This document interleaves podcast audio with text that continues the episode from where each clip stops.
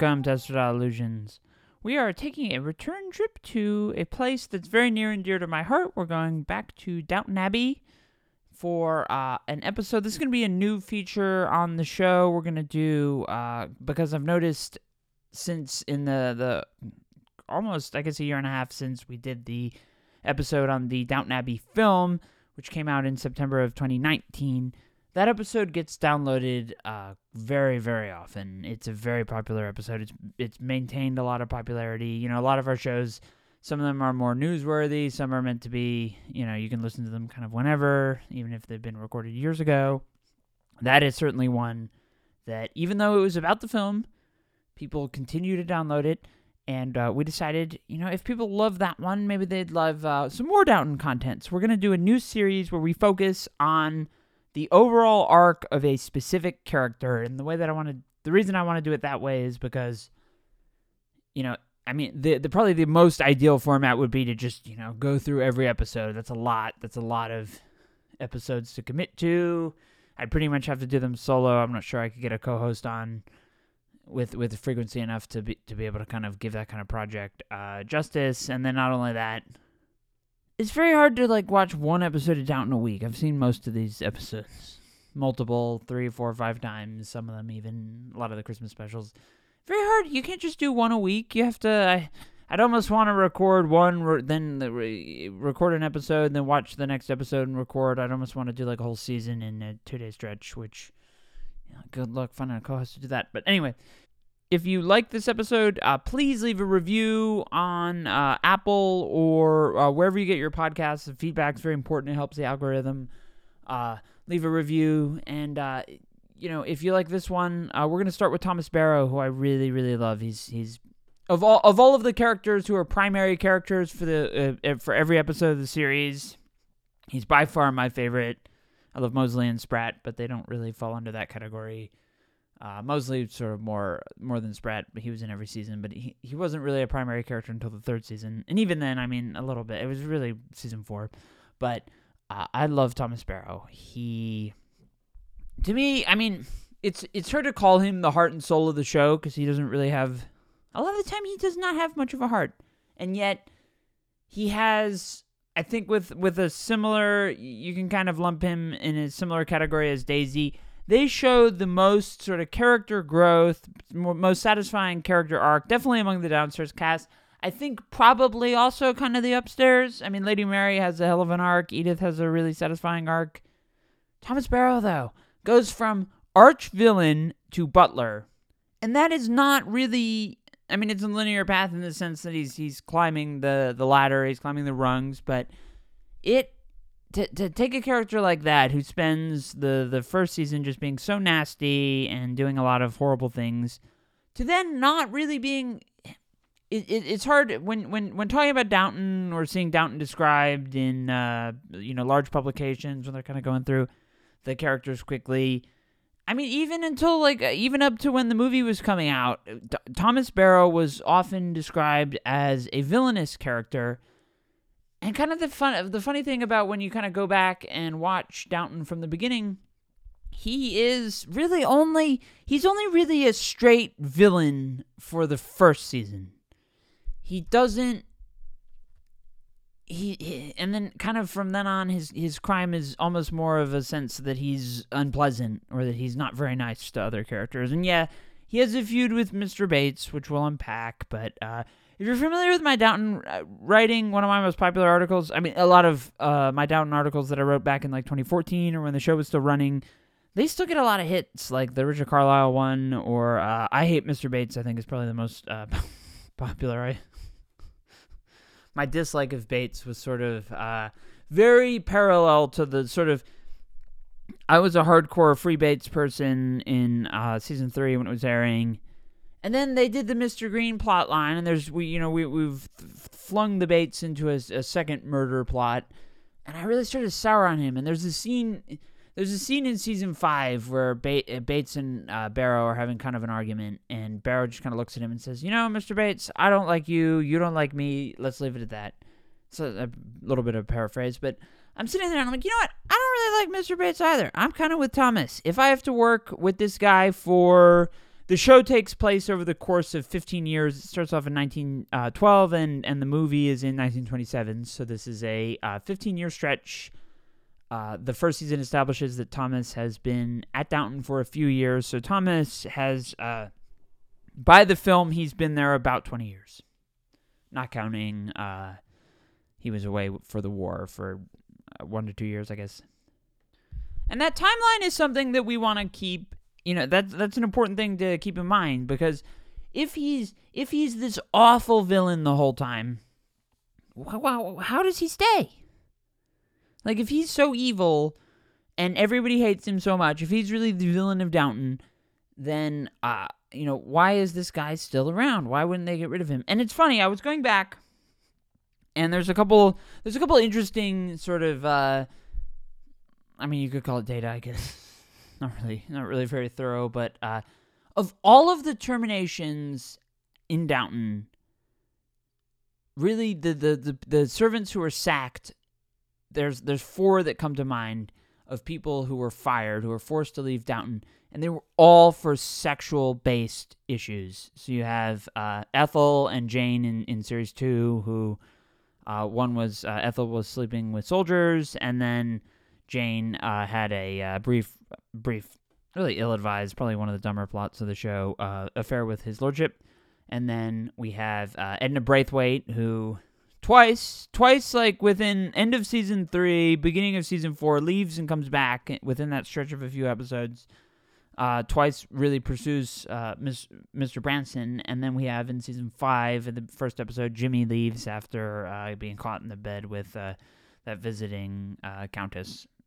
So nobody's really fired. Nobody's fired for cause. Nobody's fired like you're not a good fit down here. We had uh, there was Lang, the temporary valet after Bates left, uh, who was in the beginning of season. He was in the second episode of season two, who left with uh, PTSD. You know, O'Brien leaves. Alfred goes to become a chef. A lot of people leave. Gwen Gwen gets a better job. That's a big arc in season one a lot of people leave, but people are not fired because they're bad at their jobs. And you know what? Downton is not really. I mean, it is a workplace drama, but it's really a soap opera. It's not really meant to be a workplace. But nobody throughout the show, nobody's really like, Mr. Barrow, you suck at your job. You know, you you have to go, or everybody hates you. You have to go. Past season one, kind of largely his biggest crime is that he's very oftentimes very unpleasant. And that, like, whatever you want to say about oh you know I don't like him he's mean to Bates he uh, he does he does try and get Bates into trouble in uh, season five. He tells the police that there's something going on with Anna and uh, Green. I mean we'll pack, unpack that plot a little bit later uh, example of of you know kind of a situation where Thomas is thrust into a villain role more than you know he's really the driving force. He's kind of a means to an end for Julian Fellowes to have the, the you know bring the police down upon Anna. It's not it's not like that plot line is headed towards you know this big Bates uh Barrow showdown that that never never really it's always kind of present after season 1 but it's never really confronted and and Bates Bates helps Thomas. He helps him save his job in season 3 when O'Brien is gunning for him with the whole Jimmy thing. But that's kind of kind of the bigger point about about Downton is there's not a ton of drama in the downstairs, especially kind of past, you know, we can say that Thomas and O'Brien are two of the primary antagonists of the first season, but then they don't need a really a second antagonist. They don't need an antagonist for the second season because they have World War One. That the war is an antagonist, and then, you know, from then on you have Barrow uh, and and O'Brien feuding. The show kind of struggled oftentimes to kind of figure out what it wanted for Barrow to do. There's stretches where he's not really in possession of a, a coherent plot line, particularly the beginning of season four. It is also worth noting my last like bit of uh, real, real hard, hard data. okay. So of the six seasons of Downton, Barrow leaving, the idea that Barrow may leave Downton is a major plot line for him in four of the six seasons. You have in season one, he has to uh, he he does leave. He's uh, being told that you know he'll likely be fired as a result of trying to frame Bates for the wine. and he decides he'll take a, a job in the army as a medic, trying to avoid the front. Obviously, that doesn't work, and he does come back. Then season two, he's uh, you know, he's with the army. He's in charge of Downton, so he's kind of climbing the ladder slowly but surely. The war's coming to an end. Okay, Barrow may leave. Then the Spanish flu comes, and all of a sudden he's basically the only one who can take charge. And then they're kind of in a position where they don't really want to get rid of him. Is he maybe going back to footman, and then that coincides with Bates, going to jail, Thomas taking Isis, hiding the dog, uh, who then escapes, and his lordship sees him the next morning going to look for the dog. You can say that's like kind of evil. Uh, it's not nice, especially to do to a dog. It's you know animal cruelty, but uh, you know in in rewatching the first season, I'm reminded that uh, there was a time when when Cora and Robert were openly discussing uh, O'Brien's termination in not only in front of like, she walks in on it, but then they're openly talking about it when when uh, when they're in one of the sitting rooms and the servants are walking around. So obviously that's going to go back to her.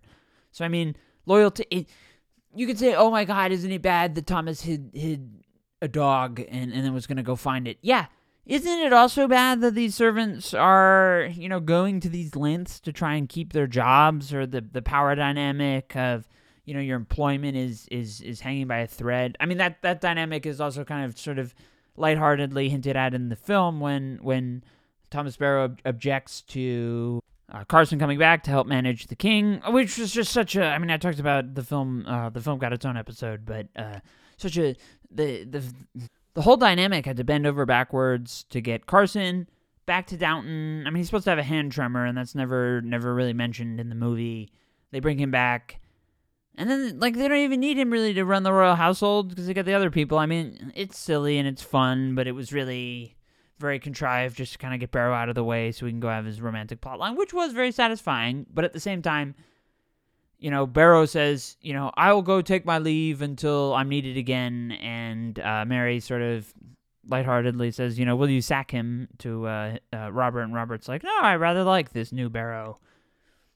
Yeah, that's that's a cute scene. It, it also is a reminder that you know these people's whole livelihoods, all of that, is really kind of lorded over them. And you know, if I, yeah, if you talk back to your employer, maybe your job should be, uh, you know, up in the air a little bit. But it's it's definitely an uneven power dynamic. So that's so a little bit of a tangent. But uh, season two, he uh, you know is maybe gonna leave, and then he doesn't. And then we have in season three, it's repeated again. We've got you know Bates spends most of the season in jail. Thomas is the valet, and as soon as uh, Bates is, uh, as soon as they find the evidence that Bates is is innocent, he gets, you know, he's investigated for two separate murders. And prior to the show, Bates served time for uh, drunkenness and thievery. So, you want to take a side on the Barrow Bates feud?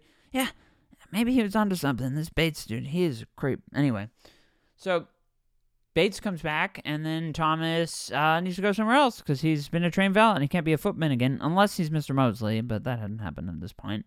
So that whole plot line, the whole thing about Jimmy, he makes a move on Jimmy, then Jimmy's going to threaten them. You can have a reference. Very sad. That's that's something I think. I mean, Robert James Collier, the the actor, uh, he did a really really good job that's probably his finest hour. Just seeing this this closeted gay man uh, crumble because he was led on, and he's gonna have his life destroyed. That's very very sad. But once again, once again, for the third straight season in a row, Barrow leaving Downton is uh up. In, uh, that that's one of his big plot lines. That is not a plot line in seasons four or five. We do see. I mean especially in season four, Barrow's really just got nothing to do for a lot of the time. They have this scheming with Baxter, but uh, he doesn't do that in. I mean, he he. There's no Barrow is gonna leave. Willie won't he for seasons uh, four and five. Oh, they do.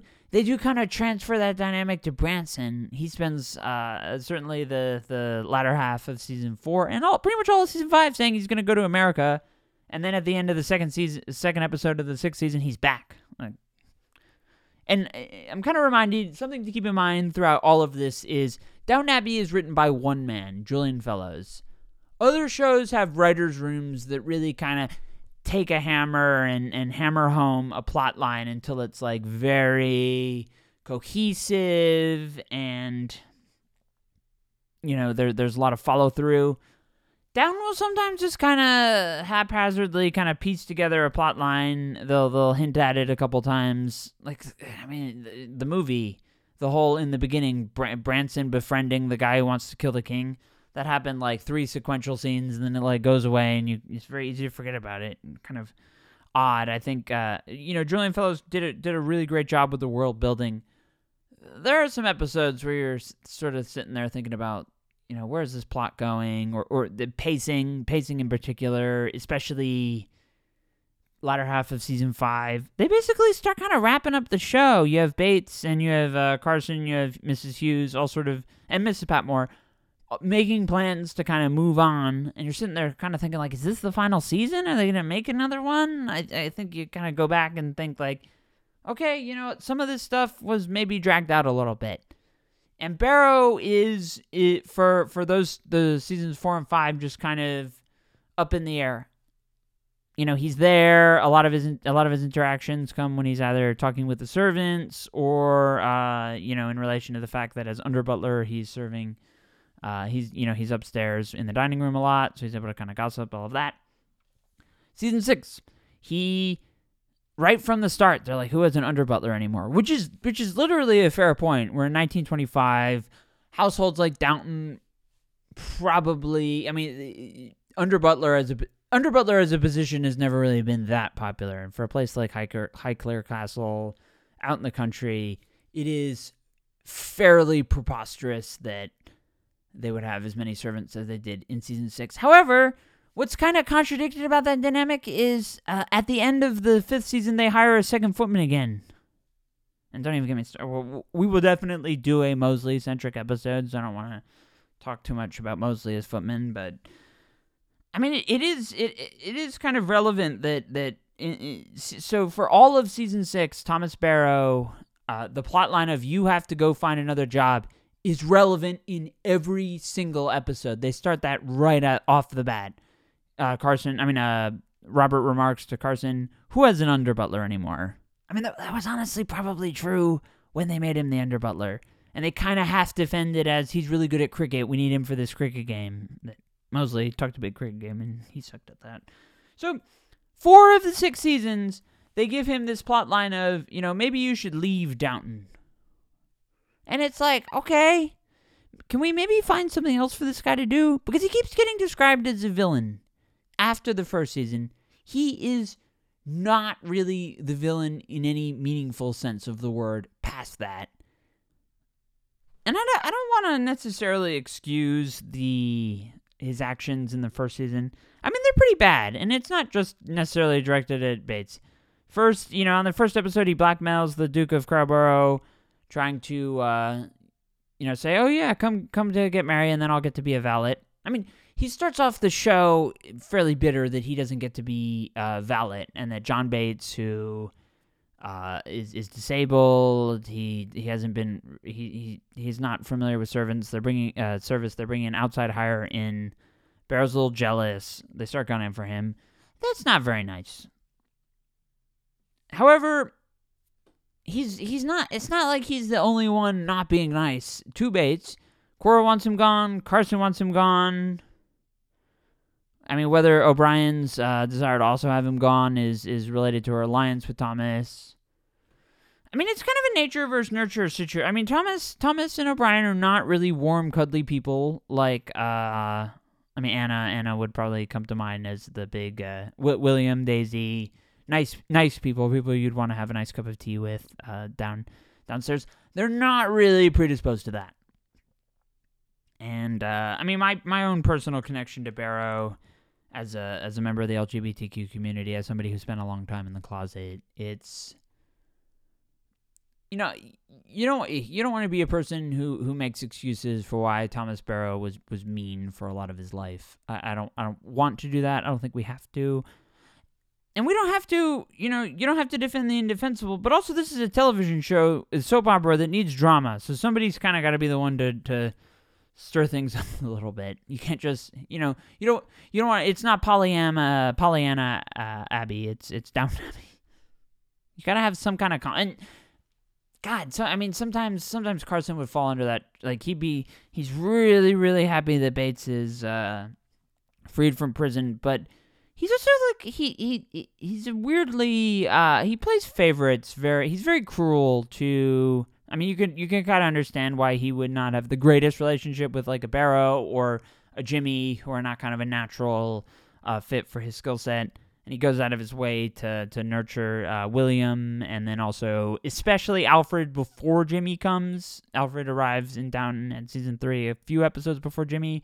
There's the whole uh, financial difficulty, financial ruin of Downton.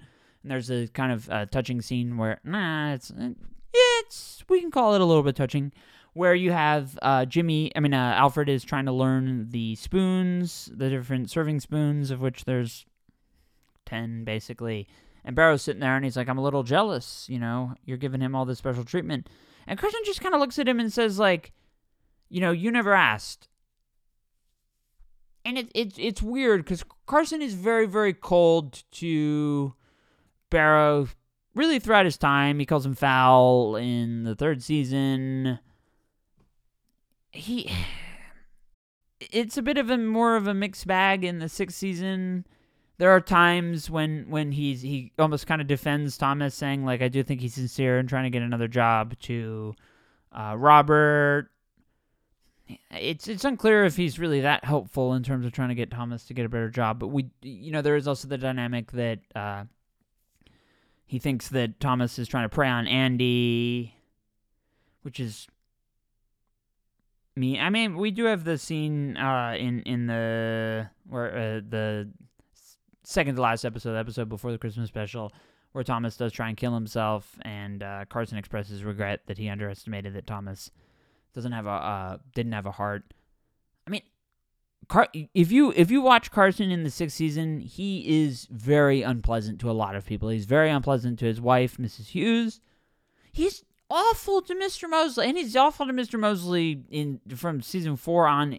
Here's this grown man as a footman, and he's he's trying to like guilt Molesley and when, when he's when he's getting a teacher job. Like obviously you would want to leave that job and go be a teacher, and yet we've got Carson being like, "Woe is me, woe is me." Car- I mean Carson is kind of an unpleasant dude too. So if Barrow doesn't, I mean, the the love loss between Carson and Barrow, it it. I, I was about to say it's hard to assign blame it's not that hard to assign blame. Thomas, uh, you know, thieving, uh, scheming against Bates, uh, hitting on multiple. I mean, Gon- I mean, Downton exists in kind of a Gonzo alternate reality where people like Robert don't really give much of a shit about homosexuality in the 1920s. I mean, as somebody who's kind of studied the the rise of the Victorian era and its effects on uh, you know, legislating sexuality and all of that. Like Foucault writes about it a little bit in uh, the history of sexuality. I mean, it, it it's possible. It, it wasn't like homosexuality was this big secret with some of these people. I mean, the, some people did know, so maybe, maybe not. Long story short, Barrow, for a whole downstairs that knows Barrow's deal, he he does get a fair bit of leeway. They don't really seem to care. They are a little super woke, and they are certainly super involved in the lives of the servants. If you read like a Jane Austen or a Middlemarch or something, the servants are not really mentioned. You know, this whole let's do servant drama kind of more came about.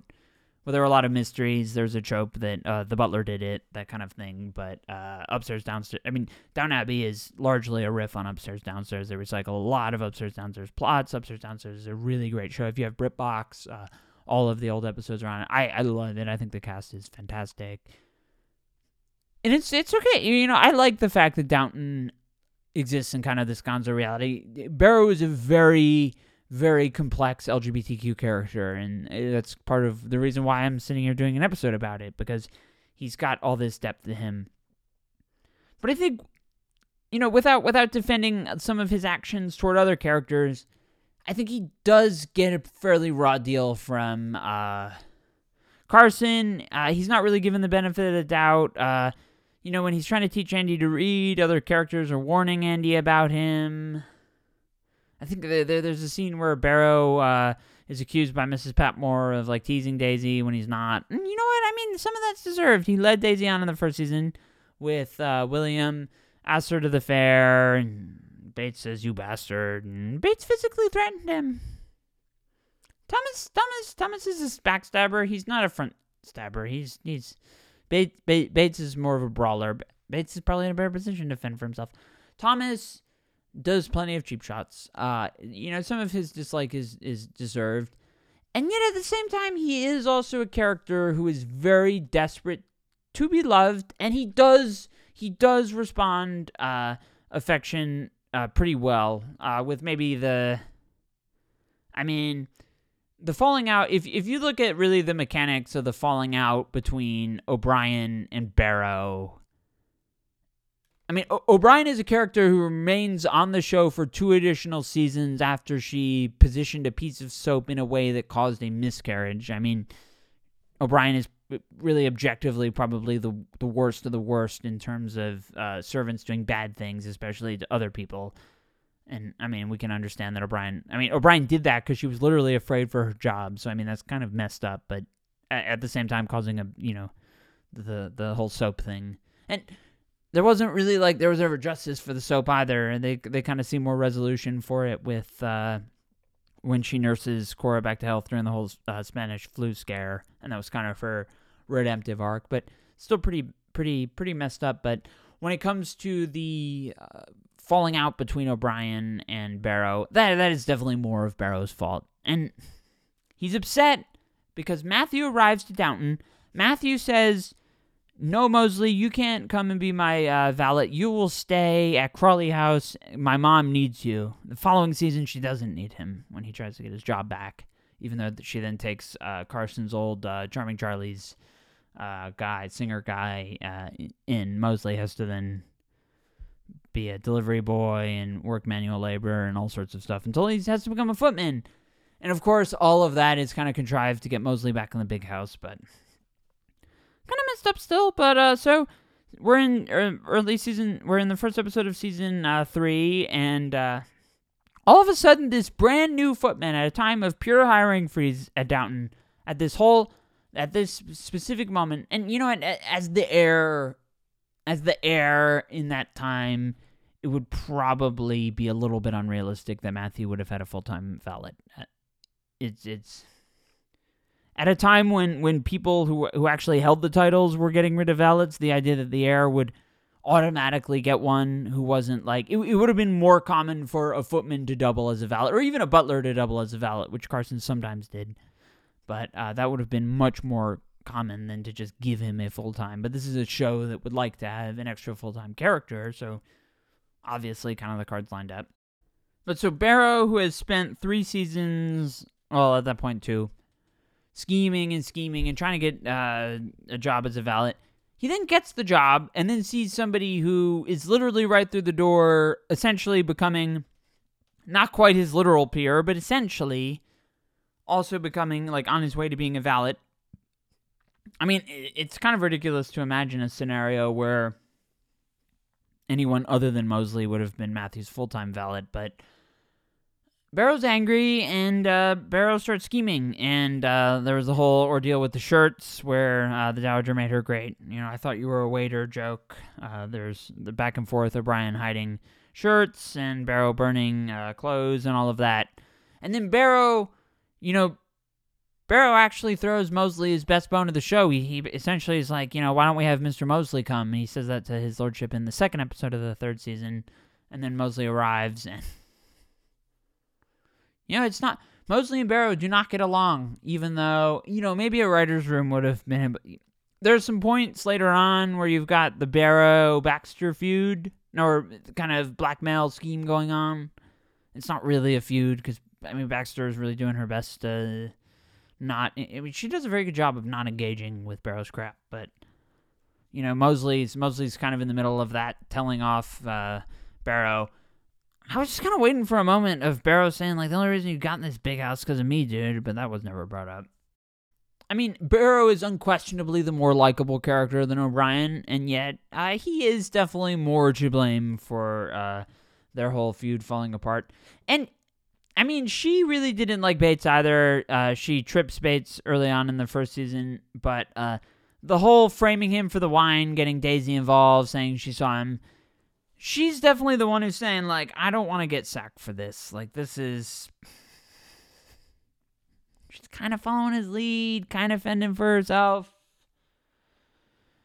She gets caught. before before Barrow sends for Molesley, Molesley kind of sees him taking uh, Carson's wallet too in the first season. Yeah, this is. And not only that, kind of jumping all over the place. Uh, Barrow's very mad that he doesn't get to be the butler of Crawley House, which I guess wasn't occupied before uh, uh, Matthew and Isabel are, are, are, sent for, and then uh, Car- uh, Robert sets that up, and there's the whole scene in the second episode of the first season where uh, Molesley has to watch. Uh, Matthew doesn't want any help, and and Robert has to say like, I mean, really, the big the big case for keeping Downton for why they're going on with all of this stuff is Downton must be a place for employment.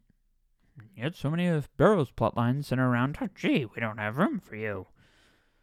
Yeah, but I mean, passage of time, you know, we don't it seems like a cheap shot to apply all of that to the logic of uh, Robert saying like we you know we need you know you need to give people like Molesley work in the first episode of the first season when obviously you know play the reason play, country houses like Downton Abbey fell in the first place is because as the as as we saw more of a modern economy rise of the stock market all of that uh, agriculture became uh, really not something that could sustain these these massive houses these big you know the price of the value of the land and the yields from pig farm. I mean that they're supposed to be big pig farmers.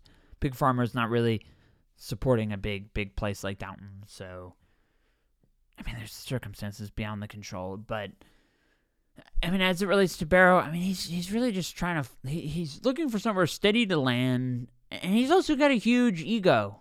You know, that's he's angry. He's angry that he didn't get asked for the most. He's he's constantly he's constantly aggrieved and I mean, sometimes sometimes that's beneficial, like uh, in the uh, fifth season uh, Christmas special, where uh, they go to go to Brancaster Castle, which uh, the Aldridges, Lord Sinderby, is uh, renting. And then the butler, his butler, is very mean to Branson. He's very mean to he's very mean to Barrow too. And Barrow is there. He's he's serving as valet for the second is substitute valet for the second time now. The f- first time would have been in season four when he goes to America when Robert has to go testify on Cora's brother Harold's, uh, played by Paul Giamatti's behalf. When he goes, when they go to Brancaster, the season five Christmas special is fantastic. Not just because it's uh, Henry Talbot's first appearance, but a lot of fun. Mary asks Brans, I mean, uh, Mary asks Barrow to get back at Stowell, and he has a scheme where he forges a letter and says, you know, uh, request simpler food, so he gets embarrassed. But then Lord Sinderby gets angry and calls Barrow a fool. Barrow responds by inviting his his mistress and their child to visit. And there's the awkward awkward scene where Rose is covering and uh, she she ingratiates herself to the family. Bar- Barrow Barrow doesn't get in trouble for doing that. It's like one of the most absurd overreactions that they're all like, "Oops, I guess this is Barrow acting uh, acting out of turn." I mean, I I liked it because, you know, for for seasons three and four, I mean, you know it's kind of good that O'Brien left the show because uh, she'd probably run her course, and, and the Barrow O'Brien feud it was it was getting tiresome, and she clearly wanted to leave. And I mean, Baxter was a fine character. I mean, first we had Edna Braithwaite, but uh, Baxter's a fine character. What kind of bothered me about so Barrow in I want to say season four, episode three uh, when when Edna Braithwaite leaves her second tour of duty at Downton, like pretty much sequentially, nobody seems to remember her. Uh, uh, she leaves, and uh, Barrow asks his lordship, you know, I've got a candidate to put forth. Uh, Molesley at the end of season three, Barrow had Barrow had told Molesley that uh, O'Brien was leaving, and he tried to put forth a candidate who we never hear from again. maybe she found a job. Because O'Brien gets mad at, at Molesley for mentioning to uh, Cora that, that she was leaving, and then he, it's revealed that Barrow was behind the plan. But so Barrow this time has somebody to put forth, and it's Baxter, who he knows had served time in jail. A lot of thieves come to work at Downton. Bates had been in trouble. Baxter is in trouble.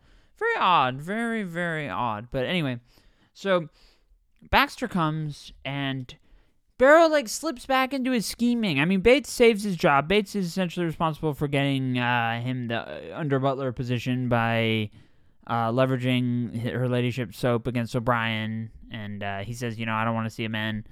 Uh, I couldn't couldn't wish for a man to lose his life because of all of this. And he's very nice. And Barrow responds by starting to scheme again. And it's a really it's a really weak sense of scheming. It really is. It's it's kind of frustrating because they've thrust Barrow sort of back into the role of villain, kind of because they don't seem to know what to do with him. It's odd. You know, season four is the first season, first of two, where Barrow leaving Downton is not really a question. And he kind of, you know, he for the first couple episodes, he's kind of a background character. He doesn't have too much of a plot. He does have one of the great, great, maybe, maybe maybe the greatest Barrow moment is uh, when he objects to the poor treatment uh, the nanny in the uh, first episode of series four, which is a lot of fun. Nanny Nanny West, who is uh, abusive, and he catches her, and he loves uh, he loves he loves Sybil, and uh, you know he cares for Sybbie. He does hate Branson though. I, I guess we haven't talked about season two. We'll finish on. We're jumping all over the place, but this is when you've seen Downton as many times as I have, and you know the kind of people who are listening to a Downton podcast uh, like this are probably in the same boat. I tend to just skip around, and you know if there's a certain plot line, I don't really care. Like I'm not not a big Ethel fan. I do like season three a lot. I tend to skip over, you know, the the great scene where Isabel organizes a dinner. I mean, a, a lunch for the ladies, and Cora has an act of rebellion, stays there. I mean, it's fine. It's not really my favorite thing in the world, but so Barrow after that's done, he's kind of a background character for a couple episodes. They do the green uh, Lord Gillingham stuff, which kind of sucks. But uh, then Baxter comes and he's like, you know, I want reports. I want all of this. It's like he's thrust back into the scheming role, basically because they don't seem to have anything to do with him. And we see this with uh, Julian Fellowes. I mean, if the, the Bateses get even, even basically even worse. They spend I mean, as soon as Bates gets out of jail in season three, he gets like, you know, he gets to help Molesley a little bit, forging a letter so that he can give him some money without thinking it's charity. Then they're just kind of thrust back into him. I mean, there are a lot of times where he just doesn't really know what to do with these characters. Uh, Miss Patmore often gets really crap plot lines. Uh, death of her nephew was kind of t- touching though. We Barrow, and he's just he's he's kind of loosely wanting like blackmail, and there's the sort of weird dynamic, and Molesley's like, you don't have to listen to Barrow. That doesn't really go anywhere. It kind of reaches ahead where he gets um he's been taking the he's he's been trying to cure his homosexuality in season five. Baxter takes him to Dr. Clarkson, and that's where he confesses that he wrote to the police for for like episode upon episode upon episode of like I want reports on the Bateses. I want all of like this dirt. That really just kind of lands with a thud. They don't really It's just too stupid. I mean, they don't they they wait till the first episode of the sixth season to truly put the whole all, whole green nonsense behind everybody. Barrow factors into that in a really sort of small way, not too reflective of how much time he as a character had been given to all of the scheming and stuff. The scheming just kind of lands with a thud. They didn't really know what to do with him. I mean, kind of his his best moments come in the second season where he's serving particularly. I mean, he's got good moments when he comes to Downton to serve, but the the scenes where he's a medic and he's uh, helping helping uh, Sybil in the hospital with Doctor Clarkson. I mean, that's really it's very powerful stuff. And you know, with uh, Edward Courtenay, who's the the blind uh, soldier who takes his own life because he's going to be transferred. Thomas is somebody who doesn't handle rejection well, doesn't handle personal slights well, but he has a lot of love to give people. He's very nice to Jimmy when he comes, uh, maybe too nice, uh, very ill-fated uh, romantic moves. I don't know why he thought that was a good idea. I mean, you know why he thought it was a good idea? Because he's he's delusional because he's so repressed that he's uh, he's had to hold all this stuff in. I mean, that does a number on people. I gotta tell you, as somebody who spent time in the closet. When people show him kindness, he rewards it well. And you know, like that's not like you know, conditional kindness is not really the absolute greatest thing in the world. You think you you you'd want people to be kind anyway.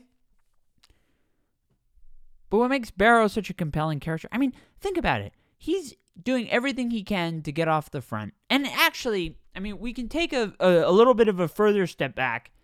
The seventh, the final episode of the first season before the war, the seventh season only has, uh, the first season only has seven episodes. And you know they've got this they, they've got this talk in the servants hall and they're talking about william wanting to enlist and do his part.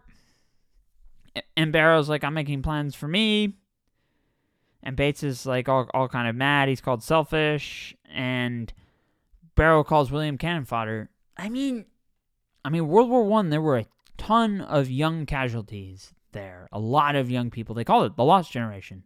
A lot of young people lost their lives because of this war it is insensitive. It is not patriotic for Thomas to call William uh, cannon fodder. It is not patriotic for him to want to sort of make his own moves to protect himself.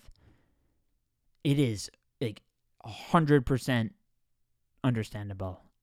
And if you, it, I think like, I mean, Julian Fellowes is probably writing this from a perspective of being a bit far removed. He's older. He's a part of the upper class but if you're listening to like the, the that conversation in the seventh episode of the first season, and it's between Bates and William and Thomas, I, I, gotta say, like, you know, Thomas is not making, you know, friends with the way that he's describing all of this dynamic, and yet he's he's not wrong.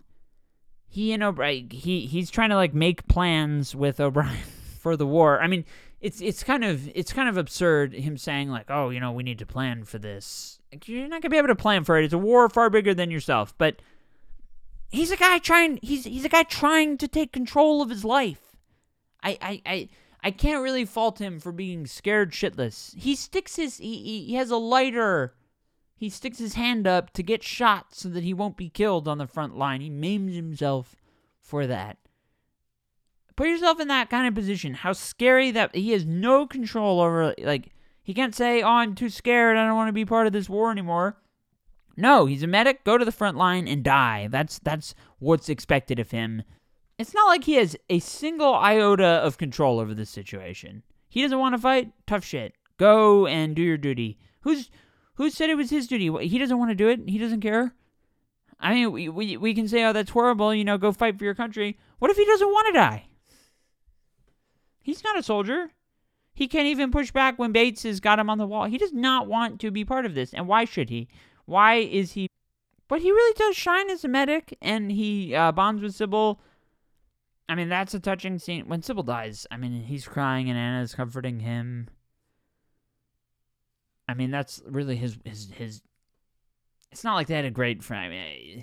At that moment, maybe so. I, I mean, it is important to keep in mind that most of so most of these episodes cover most of these episodes take place about a month apart from each other. So with each new episode, it, it's supposed to be roughly, and that's not always the case, but there are supposed to be time jumps in between episodes.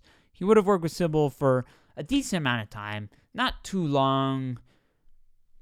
I mean, Sybil didn't really bond with uh, anybody downstairs besides Gwen, who would have been gone at that point, and then Tom, who she married. So Barrow would be the logical choice, but he's really heartbroken over it. I can't believe I've gone this far into the episode without saying the greatest.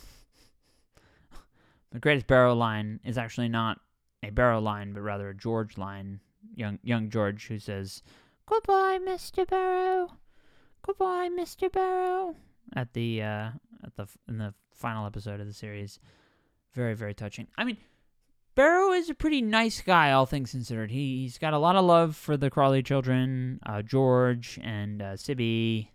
I don't really see a ton of Marigold moments, but you know they're growing up in this big house. Carson's kind of stiff. I mean, he's Carson has a really great relationship with Mary, but that doesn't. We don't really see that extending to that many other people.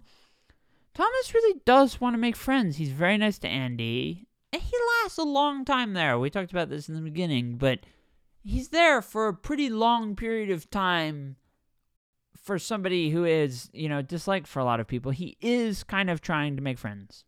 And he's also he's also tr- like we see a lot in the second season of him you know, he's worried. He gets back to Downton kind of through help of uh, engineering of uh, he's kind of made head of the downstairs so that uh, Isabel Crawley can't totally take control of the situation. O'Brien suggested to Cora as a way of sort of keeping control of so Downton becomes a convalescent home, and they want to. I mean, a lot of it's ridiculous stuff and ridiculous drama, and Isabel goes and leaves because she's not wanted. I mean, a lot of this is very petty stuff. But uh, then he starts. Uh, he goes to the black market. He spends his money. He thinks he's getting good stuff. It's all junk he's just he's he's this is really the the Barrow arc is all about agency and having to survive in a world that doesn't necessarily give a single crap about Barrow. They're not. I mean, th- loyalty loyalty at Downton. We don't we don't want to say that it's a one way street because uh, you can point to time and time again where it, where it's not a one way street. But it's it's not it's not fully a two way street either. I mean, case in point, when uh, in the sixth season, the the control of the farm, uh, Mr. Mason gets pushed off his farm, and that's kind of an odd situation because he's clearly kind of a friend of, of of Downton. The Dowager tries to keep him out of the war, uh, keep William out of the war, so that uh, Mr. Mason wouldn't lose his last child, and he, knowing that he's his wife had died in the first season. So there is kind of a familiarity there that kind of doesn't make any sense given that he doesn't work on an actual Downton farm, but I don't Mr. Mason is a is a fun character. I'm not sure maybe we can do an episode on him. That would be a little bit further down the depth chart, but I mean, you know, Thomas trying to get out of the front line is not all that different from when the Dowager wrote the letter saying that Molesley and William both had uh, a, a, skin problem and a heart problem to try and get out of the war. And then Isabel tells on her to Clarkson I mean, wouldn't that make Isabel really the arch villain of the show? She gets she, Isabel Crawley essentially gets William killed. That's not 100% true in the sense that she didn't, you know, fire the shell that he jumped on and to save Matthew. But uh, she died he died saving her son and she told Clarkson that the dowager had had lied and got him sent to war. He did want to go to the war. It's unclear if he would have come forward with that independent of of that whole situation. But uh, I mean, I I would if I if I had a son, uh, I would lie to keep them out of war. I would do that in a heartbeat, and I wouldn't think twice about it, and I wouldn't feel bad about it. So I don't blame Barrow for that.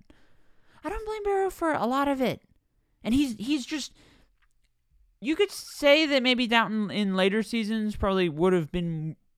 It probably would have benefited from a more a clearer sense of of a of a real antagonist because like Barrow O'Brien, we can say big sort of contributor arch villain of the first season, running alongside. I mean, you could say framing Bates was was a really mean act. Is it the meanest act? You've got you know the Mary Matthew romantic situation is is very there's a lot of pettiness there, and then there's also Edith who writes letters about Mary and Mr. Pamuk, the Turkish gentleman. So, I mean, people are mean to each other. This is a soap opera. We want people to be mean to each other. In fact, Downton probably could have, in the later seasons, benefited from a meaner Mr. Barrow, who's who's kind of very much reduced to uh, the Baxter nonsense, and then it's it's it's odd if you watch season four, sort of late late in I mean he he's always he's always been annoyed at the fact that he would have to serve Branson in general, but he's also he's also upset when he's made under Butler. He's upset knowing that if Branson hadn't married Sybil, that Branson would have essentially been under his command as a chauffeur. So he gets mad, and then he's he's he's at Downton, and then Miss Bunting enters the equation, and Barrow decides he's going to tell on him to his lordship that is uh that's not the greatest plot line on the planet Earth. I'll say that. It maybe it was just like I mean part part of the problem so we have these big ensemble shows. They have you know, we get uh 8 essentially 1 hour episodes for for seasons uh 2 through 6. We get basically 8 1 hour episodes and then we get a Christmas special which is uh basically an hour and a half. So that's you know, nine and a half hours of content split across a very large cast. There's a lot of characters. So Barrow Barrow's in a position where he is not necessarily going to get the cream of the crop in terms of the plot. And the show does a pretty good job kind of balancing, okay, we'll bring in these these villains like I mean I'm not a fan of Mr. Green. I think that was a really horrible thing to do to Anna not a big fan of rape plots in general. I think they're almost always kind of unnecessary and reflect lazy writing. But they had a good balance. I mean, Downton Abbey at its core is a show about change. It's it's not about and yet it's it's a show about change and yet the reason that we all love it is because of uh, the ways in which it was able to maintain the status quo. I mean, I think it would probably be really fun if we just saw a show like Downton that kind of had the style of the upstairs downstairs kind of format and have it not be about change have it set it in the 1800s and have them you know just just kind of have like a comedy of errors or more lighthearted stuff like we saw with Spratt and Denker and the Broth one of my favorite moments of the show in season 5 that would have been that could have been really fun. So i mean a lot of time the show didn't really need a sort of villain, and yet Barrow is there, and they need something for him to do. He's a cast member. You can't just have him do nothing for long periods of time, or else uh, uh, Rob James Collier would want to leave. However, this is also a show that that uh, gives Barrow this really triumphant moment at the end. He gets to be Butler. We see him full circle. He's, you know, in the closing, uh, or I guess towards the beginning of uh, the Christmas special, when he's about to leave, and he says, "You know, I came to Downton a boy, I leave here a man." He thanks his lordship, and they're all surprised, thinking like, "You know, I'm I'm really glad you enjoyed. it. You know, I'm really glad you thought that this whole experience was beneficial." I mean, this is a guy who was going to kill himself, about to leave, and supposedly he's got no friends, or very few friends, and and that's all all happening uh, as the the servants they get smaller and smaller, and it feels very empty. That's kind of it's it's kind of why you'd you'd almost want more uh, stuff for Barrow to have done in like the fifth season because it just feels so quiet. I mean, they did as a as an LGBTQ person, as a transgender person, as a bisexual person, uh, you know, somebody somebody's just steeped in uh, w- knowing what it was like to kind of feel shame for who I was beforehand, well, before I came out. I don't feel shame for. I haven't felt any shame for that in a long time. Uh, th- thankfully, I mean that's a good thing. I mean, we see we see Barrow thrive in the film. He's got that really great, subtle romantic plot. I mean, I I teared up a lot, uh, especially the kiss uh, in his office at at the end of the movie that kind of just gave him a victory lap. He didn't have to be the villain. He got to we got to help them a little bit in their scheme, but that was just it was very sweet. So to call a character like Thomas like a villain, yeah, he was a really bad guy at first. But for the vast majority of the show, his biggest crime is that he is not the nicest person in the world. Carson's not the nicest person in the world. Cora's really not the nicest person in the world. I mean, Isabel, there's not really a ton of ton of uh, problems there, but they're mean characters. It's Mary. Mary is far from the nicest person in the world. Uh, th- that's the way it goes. You you don't need to watch a show to say, "Oh my God, look at how nice everybody is." It's nice that Daisy da- Daisy's pretty nice. I mean, she's not always though. She kind of pushes off Andy, especially in the movie. But but Downton was able to kind of put together a uh, this arc, this guy who starts off his his singular goal is to destroy another man unjustly. I don't like Mr. Bates. I really I loathe Mr. Bates, and yet it's it's not fun to see Thomas just kind of go after him like that. It's it's immature. It's good television. Yeah, I'll say this: it was important that he was able to do that because uh, it sets up it sets up his his season two arc when he's you know he terrified of the war. Uh, he, Thomas Barrow really is the the loneliest character in in the whole series, more so than Molesley, who who falls a hell of a lot further than Barrow and doesn't rise as high either. But uh, I mean, he's he's always got a lot of a lot of people are in his corner, and he's a nice guy. Barrow is uh, not. Barrow's Barrow's just trying. Eh, there's a lot of times where he's trying to sort of pull himself up, and especially the season three episode where they all go to the fair. Carson, oh, Carson has that really touching moment with Sybbie. Uh, they go to the fair, and uh, Barrow saves Jimmy he's just a guy he he he's he's desperate to want to be liked but when at its core at his core he's a person who does not like himself. He's ashamed of who he is. He feels that he's you know the, the just the basic fight for dignity to say like Mr. Carson I'm not foul. I'm not perverse. I I, I, get called a lot of really bad things online. I get called, you know, a, a, pervert, and I get called like sick and mentally ill and all of that.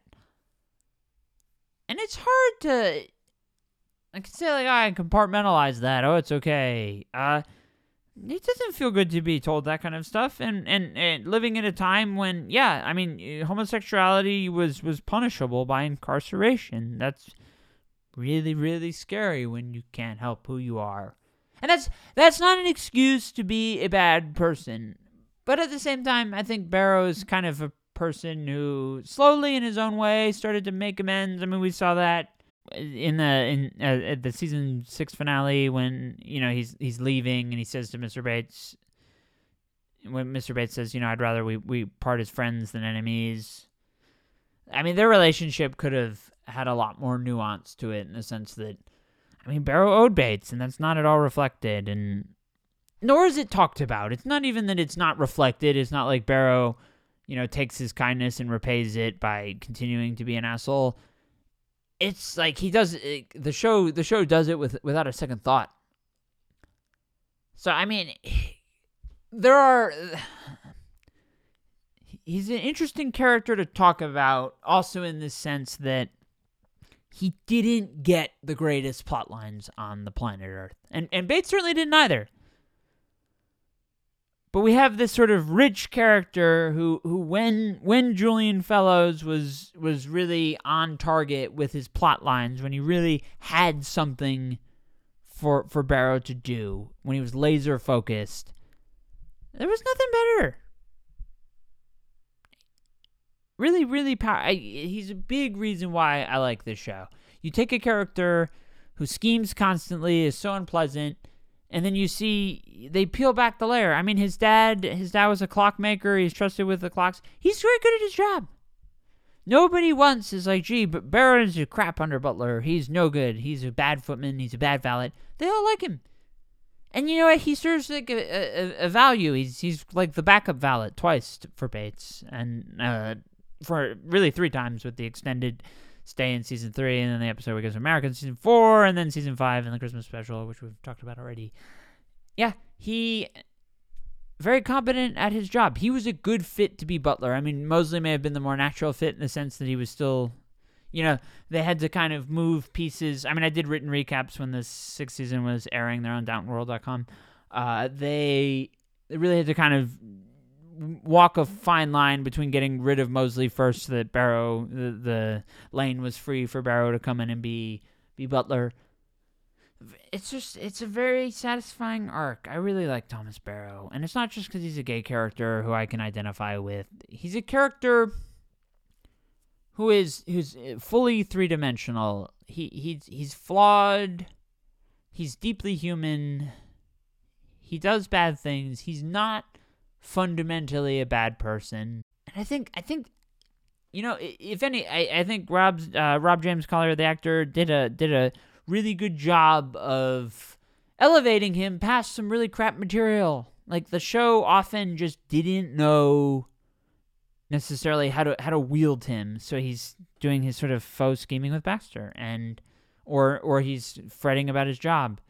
But uh, you know, when they were able to do stuff like very on a very human level, where he uh, that's a great friendship with Andy didn't talk, did haven't talked about him yet. Uh, getting getting him out of trouble with Denker and the gambling in the uh, second to last episode of the fifth season.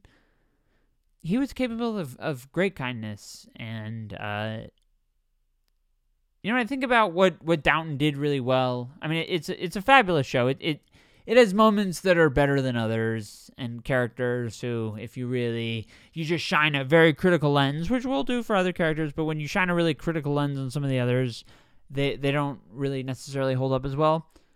Barrow barrow kind of fires on all cylinders. I really really like him. And you know I, they're making another movie.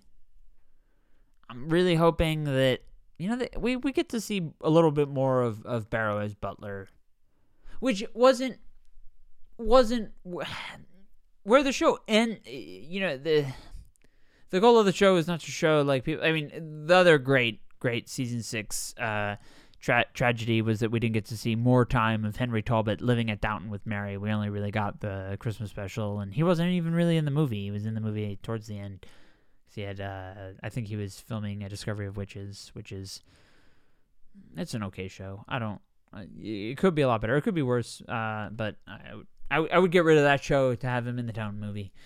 So we're gonna get another movie. Uh, I, I would just, not see more wholesome happiness. I mean, Down is not an act.